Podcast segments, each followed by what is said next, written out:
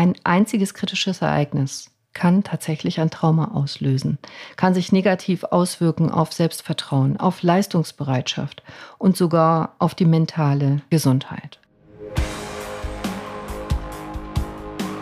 Hi und herzlich willkommen. Schön, dass du da bist. Zu einer besonderen Folge von Gesundheit kannst du lernen, denn es geht heute um Schneeflocken. Ja, ich weiß, im August. Aber es hat einen Grund dass ich diese Folge mache. Es ist sogar eine besondere Folge, finde ich, weil ich heute etwas mit dir teilen will, was meine Sicht verändert hat. Nicht nur meine Sicht als Ärztin, sondern auch als Mutter, aber auch als Mensch. Und es geht um meine Sicht auf die emotionale Gesundheit von Kindern. Emotionale Gesundheit von Kindern. Und deswegen will ich heute eine ganz persönliche Geschichte mit dir teilen. Es geht nämlich um meinen Sohn, es soll aber weder Gemecker sein, noch Kritik sein an Schule, an Lehrern. Es geht mir um Bewusstsein. Wir waren nämlich etwas vorher gar nicht so bewusst und dir vielleicht ja auch nicht. Und vielleicht nach dieser Folge doch. Denn die emotionale Gesundheit von Kindern, gerade in der dritten Klasse, wenn die so acht oder neun Jahre alt sind, das ist eine ganz besonders sensible Phase. Das hat viel mehr mit Gesundheit zu tun überhaupt, als du denkst. Gerade in dieser Phase, dritte Klasse, ist so ein entscheidender Schritt in der kindlichen Entwicklung. Da haben die ganz besondere Herausforderungen, da beginnen sie ihr Selbstverständnis zu formen, also wer sie sind, was sie können und was sie eben nicht können. Und da suchen die auch ganz doll nach Anerkennung in ihrer Umwelt. Das kennst du vielleicht, wenn du sieben, acht, neunjährige um dich herum hast. Die haben starken Drang nach Autonomie und Selbstbehauptung, aber eben auch nehmen sehr vieles wörtlich und bauen das dann so in ihr Selbstwertgefühl ein. Anerkennung ist ganz wichtig. Und du hast mit Sicherheit auch Menschen in deinem Umfeld, erwachsene Leute, Chefs, Kollegen, äh, Mitarbeiter, Nachbarn, keine Ahnung, die zu wenig Anerkennung hatten als Kind oder zu viel. Beides nicht gut. Die richtige Mischung, das richtige Maß, darum geht's eben. Und bei meinem Sohn, Lenny heißt er, ist es mir nämlich gar nicht aufgefallen. Anfangs ist mir gar nichts aufgefallen. Er war einfach ein bisschen stiller geworden letztes Jahr, so November, November, Dezember. Er war einfach stiller geworden. Jetzt ist er sowieso nicht so der Laute, der sich in den Vordergrund drängt und ich habe auch immer viel um die Ohren und aber wenn ich ihn morgens zur Schule gefahren habe, hat er schon immer mal wieder gesagt, dass er keine Lust hat auf Schule oder dass er nicht hingehen will. Und ein, zwei Mal hat er auch geweint vom Kunstunterricht. Er wollte zu dieser Lehrerin nicht. Diese Lehrerin hat jetzt keinen schlechten Ruf oder sowas. Die macht einen ganz netten Eindruck. Und es war auch nichts Konkretes vorgefallen. Ich wusste jedenfalls von nichts. Also kein Grund, jetzt mit der Lehrerin ein Gespräch zu suchen. Es tat mir leid mein, mein Kind soll ja Spaß haben, in die Schule zu gehen. Ich kann es jetzt aber auch nicht jedes Mal zu Hause lassen, wenn es nicht in die Schule will. Also was mache ich als Mama? Ich höre mir das an, ich spreche mit ihm, ich versuche herauszufinden, was los ist. Aber natürlich habe ich ihn in die Schule geschickt. Und dann bekam er Bauchweh. Habe ich mir auch noch nichts bei gedacht. Jetzt bin ich selber Ärztin, habe ihn untersucht und dann schaue ich natürlich, was hat er für Symptome. Kann er in die Schule? Lasse ich ihn lieber zu Hause? Äh, was hat er? Und äh, hat er Ohrenschmerzen bekommen. Auch nichts Ungewöhnliches in dem Alter. Und eigentlich wollte er es mir gar nicht sagen. Eigentlich hat er es mir gar nicht sagen wollen und eigentlich war es ihm selber auch gar nicht so bewusst, was die körperlichen Symptome mit dieser Kunstlehrerin zu tun haben. Und mir war das anfangs auch nicht bewusst. Und dann gab es eine entscheidende Schlüsselsituation, sonst wäre ich niemals drauf gekommen. Wir haben nämlich angefangen, für Weihnachten schön zu dekorieren. Und wie wahrscheinlich die meisten äh, Mütter finde ich das schön, wenn dann um die Weihnachtszeit herum Dekorationen aufgehangen werden. Ich habe zum Lenny gesagt, komm, lass uns doch ein paar Schneeflocken aufhängen an die Fensterscheibe vom Esszimmer. Und dann hat er geweint. Dann habe ich gesagt, was ist denn jetzt los? Und dann sagt er, nee, ich kann keine Schneeflocken. Ich sage, wie, du kannst keine Schneeflocken? Und er sagte, ich kann überhaupt nichts ausschneiden. Da war ich platt. Ich sage, wie meinst du das? Sagt er, ausschneiden kann ich nicht. So, jeder kann ausschneiden. Ich fand's lustig, er nicht. Und dann habe ich gemerkt, oh, hier geht's tief. Was ist denn da los? Und er hat es mir dann erzählt, nicht sofort, aber folgende Situation hatte sich wohl zugetragen im Kunstunterricht. Die hatten Schneeflocken ausgeschnitten. Kennst du das, wenn du so ein Blatt Papier faltest, so zweimal und dann verschiedene Muster reinschneidest und wenn du es wieder aufklappst, dann hast du zum Beispiel eine Schneeflocke, also ein, ein gestaltetes Papier ausgeschnitten. Und das gibt es ja von, von ganz grob bis ganz, ganz fein und in allen Farben. Und das hat neben Kunstunterricht gemacht. Und dann sagte Lenny, ich habe gesagt, wie kommst du denn darauf, dass du nicht ausschneiden kannst? Jeder kann ausschneiden, mehr oder weniger gut. Und dann ist er in sein Zimmer gegangen und kam wieder und hatte eine Papierschneeflocke in der Hand. Ich fand die ganz schön. Vier Strahlen mit so verschiedenen kleinen Mustern reingeschnitten in hellblau. Und der weinte ganz, ganz doll. Ich sag, was ist denn los? Und dann sagt er, ja, also diese Schneeflocke hatte er ausgeschnitten und auch ganz stolz zur Lehrerin gebracht, wie die anderen Kinder auch. Und da hätte die Lehrerin wohl nur gesagt, ja, äh, die? Nee, die ist gar nichts. Die kannst du wegschmeißen. Und da wäre er erstmal sehr geschockt gewesen und wollte sie nicht direkt wegschmeißen. Er hätte gesagt, ja, oder nimm sie mit nach Hause, aber die ist hässlich, kannst du nicht aufhängen. So hat er es mir erzählt, ich war nicht dabei. Es ist überhaupt nichts gegen die Lehrerin. Ich will gar nichts verurteilen. Ich will nur Bewusstsein schaffen, weil mit meinem Kind hat's was gemacht. Also, Wenigstens hat er das Ding, das Stück Papier, die Schneeflocke, eingepackt und nicht weggeworfen. Hätte er das nicht gemacht, hätte ich die Geschichte wahrscheinlich gar nicht erfahren. Jedenfalls hatte er diese Schneeflocke, ja, es ist jetzt nicht die schönste Schneeflocke der Welt, das stimmt, vor uns auf dem Esstisch liegen und weinte ganz bitterlich und sagte, dass er keine Kunst kann, dass er nicht ausschneiden kann und dass er überhaupt nicht besonders geeignet ist, mit den Händen was zu erschaffen und zu arbeiten. Und das hat mich dann doch sehr geschockt weil es auch einfach Quatsch ist, weil es Blödsinn ist. Natürlich kann mein Kind ausschneiden, so wie andere Kinder auch. Und ja, bestimmt ist es so. Mädchen können oft in diesem Stadium der Entwicklung, in diesem Alter, die haben eine bessere, früher entwickelte Feinmotorik, die können oft besser malen, besser ausschneiden, besser basteln, sind etwas besser in Kunst, haben dann vermeintlichen Vorteil, haben mehr Detailgenauigkeit. Aber Kunstunterricht soll doch auch äh, Kreativität schulen und Kinder sind unterschiedlich in der Kreativität auch. Die haben verschiedene Arten von Ausdruck. Das hat viele verschiedene Facetten. Und es geht mir nochmal nicht darum, jetzt über die Situation zu wettern und die Lehrerin hätte das anders machen müssen oder sollen oder ich war ja nicht dabei. Ich kann das gar nicht beurteilen. Mir geht es ausschließlich hier um Bewusstsein, Mindful sein, Wachsein, Bewusstsein, aufmerksam sein. Ich hätte es mich fast nicht bemerkt. Schau mal bei dir im Umfeld. Vieles entgeht uns, weil wir mit uns selber immer so beschäftigt sind. Wir Erwachsenen vor allem. Und Kinder in der dritten Klasse, das ist eine Phase, in der Kritik ganz besonders intensiv empfunden wird. Gerade so harte Kritik. Äh, wenn sie es so gesagt hat, ne, die ist hässlich, muss sie wegschmeißen. Also ich denke, sie hat es so gesagt. Das kann einen erheblichen Einfluss haben. Tatsächlich krass hier bei meinem Sohn auf Selbstvertrauen und Identität. Einfach weil Kinder in dem Alter noch nicht in der Lage sind, so einen größeren Kontext zu verstehen. Wie hat die Lehrerin das denn gemeint? Hat die überhaupt da groß drüber nachgedacht, was sie gesagt hat? War sie gerade abgelenkt, beschäftigt, genervt, müde, was auch immer? Kinder neigen dazu, in dem Alter Worte wörtlich zu nehmen und dann auf ihre eigene Identität zu beziehen. Werbung. Heute möchte ich dir eine interessante Firma vorstellen, die ich als Frau und auch als Ärztin sinnvoll finde. Uja. Uja wurde von den Freundinnen Kathi und Christine 2018 gegründet, um Periodenunterwäsche in Deutschland zu etablieren. Und das haben die zwei auch geschafft.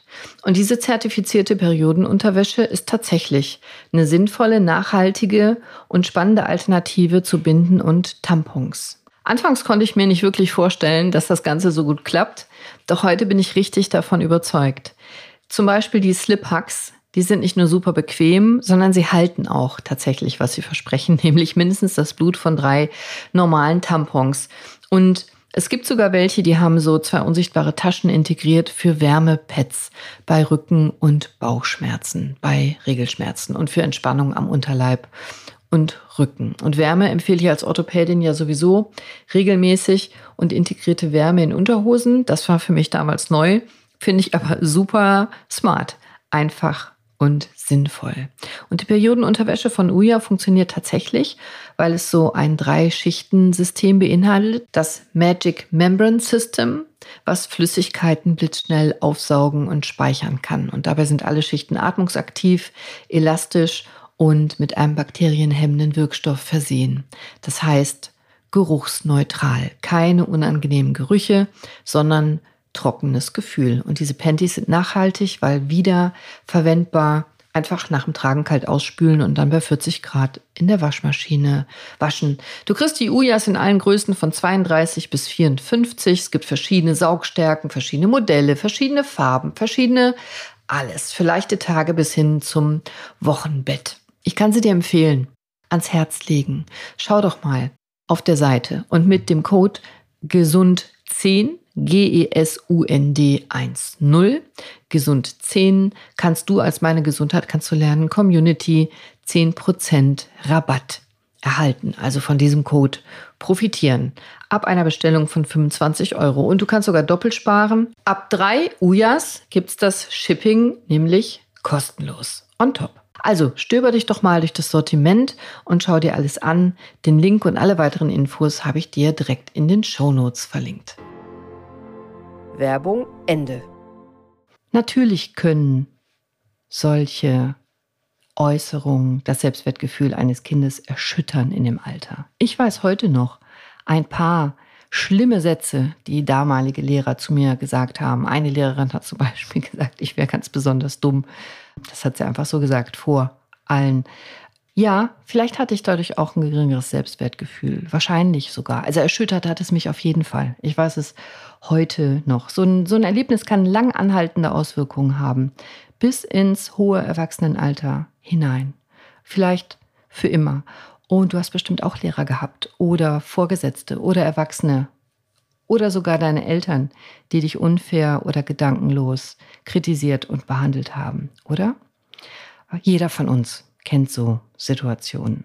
Und äh, später im Leben habe ich deutlich schlimmere Erfahrungen noch gemacht, auch von Vorgesetzten, deutlich schlimmere Sachen aushalten müssen, aber es hat mich nicht mehr so sehr getroffen, weil in den allerersten paar Lebensjahren, da geht es am tiefsten. Und deswegen geht es mir hier in dieser Folge darum, dass es dir bewusst ist, wie du mit Kindern sprichst.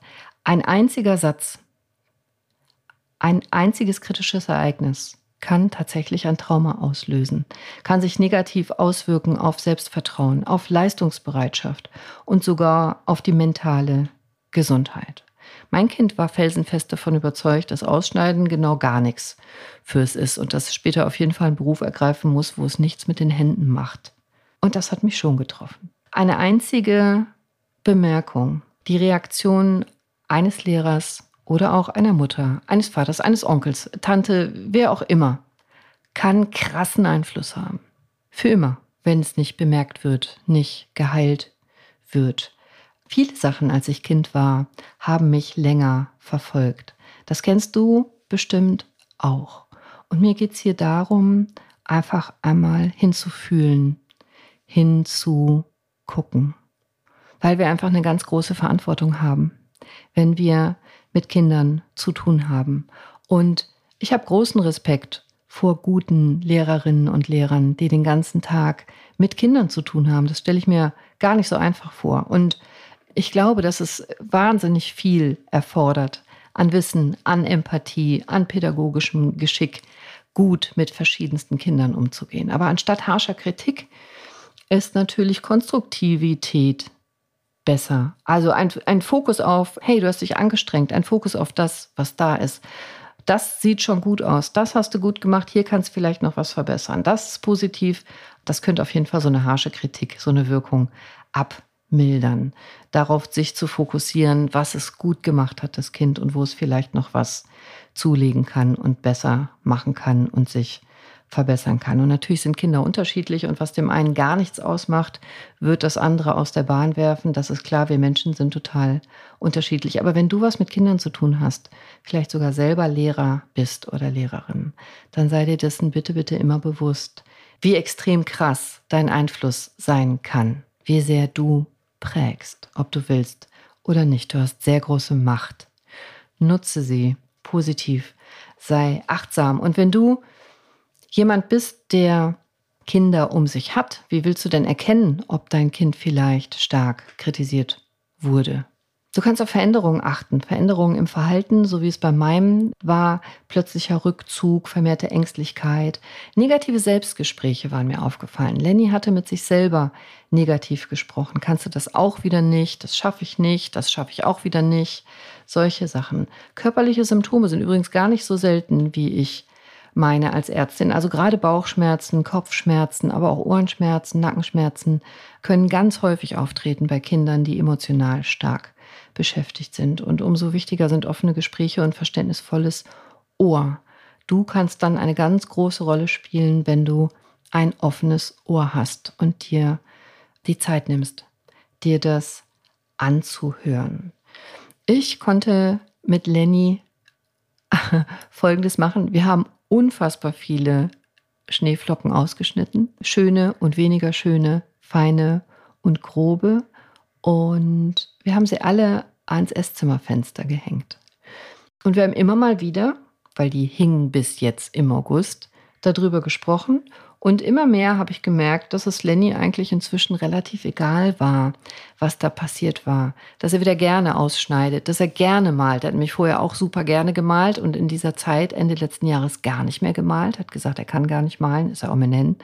Jetzt malt er wieder super gerne. Und als ich ihn heute gefragt habe, hör mal, die Schneeflocken, jetzt sind es draußen 30 Grad, sollen wir die mal abmachen? Hat er gesagt, ja klar. Ich sage, sollen wir die äh, aufbewahren oder wegwerfen oder neue machen äh, Weihnachten? Und hat gesagt, du Mama, das ist mir ganz egal, wie du möchtest. Also, da kommt er nicht mehr in die Nähe von, er könnte keine Sachen ausschneiden. Und deswegen habe ich die Schneeflocken heute abgenommen.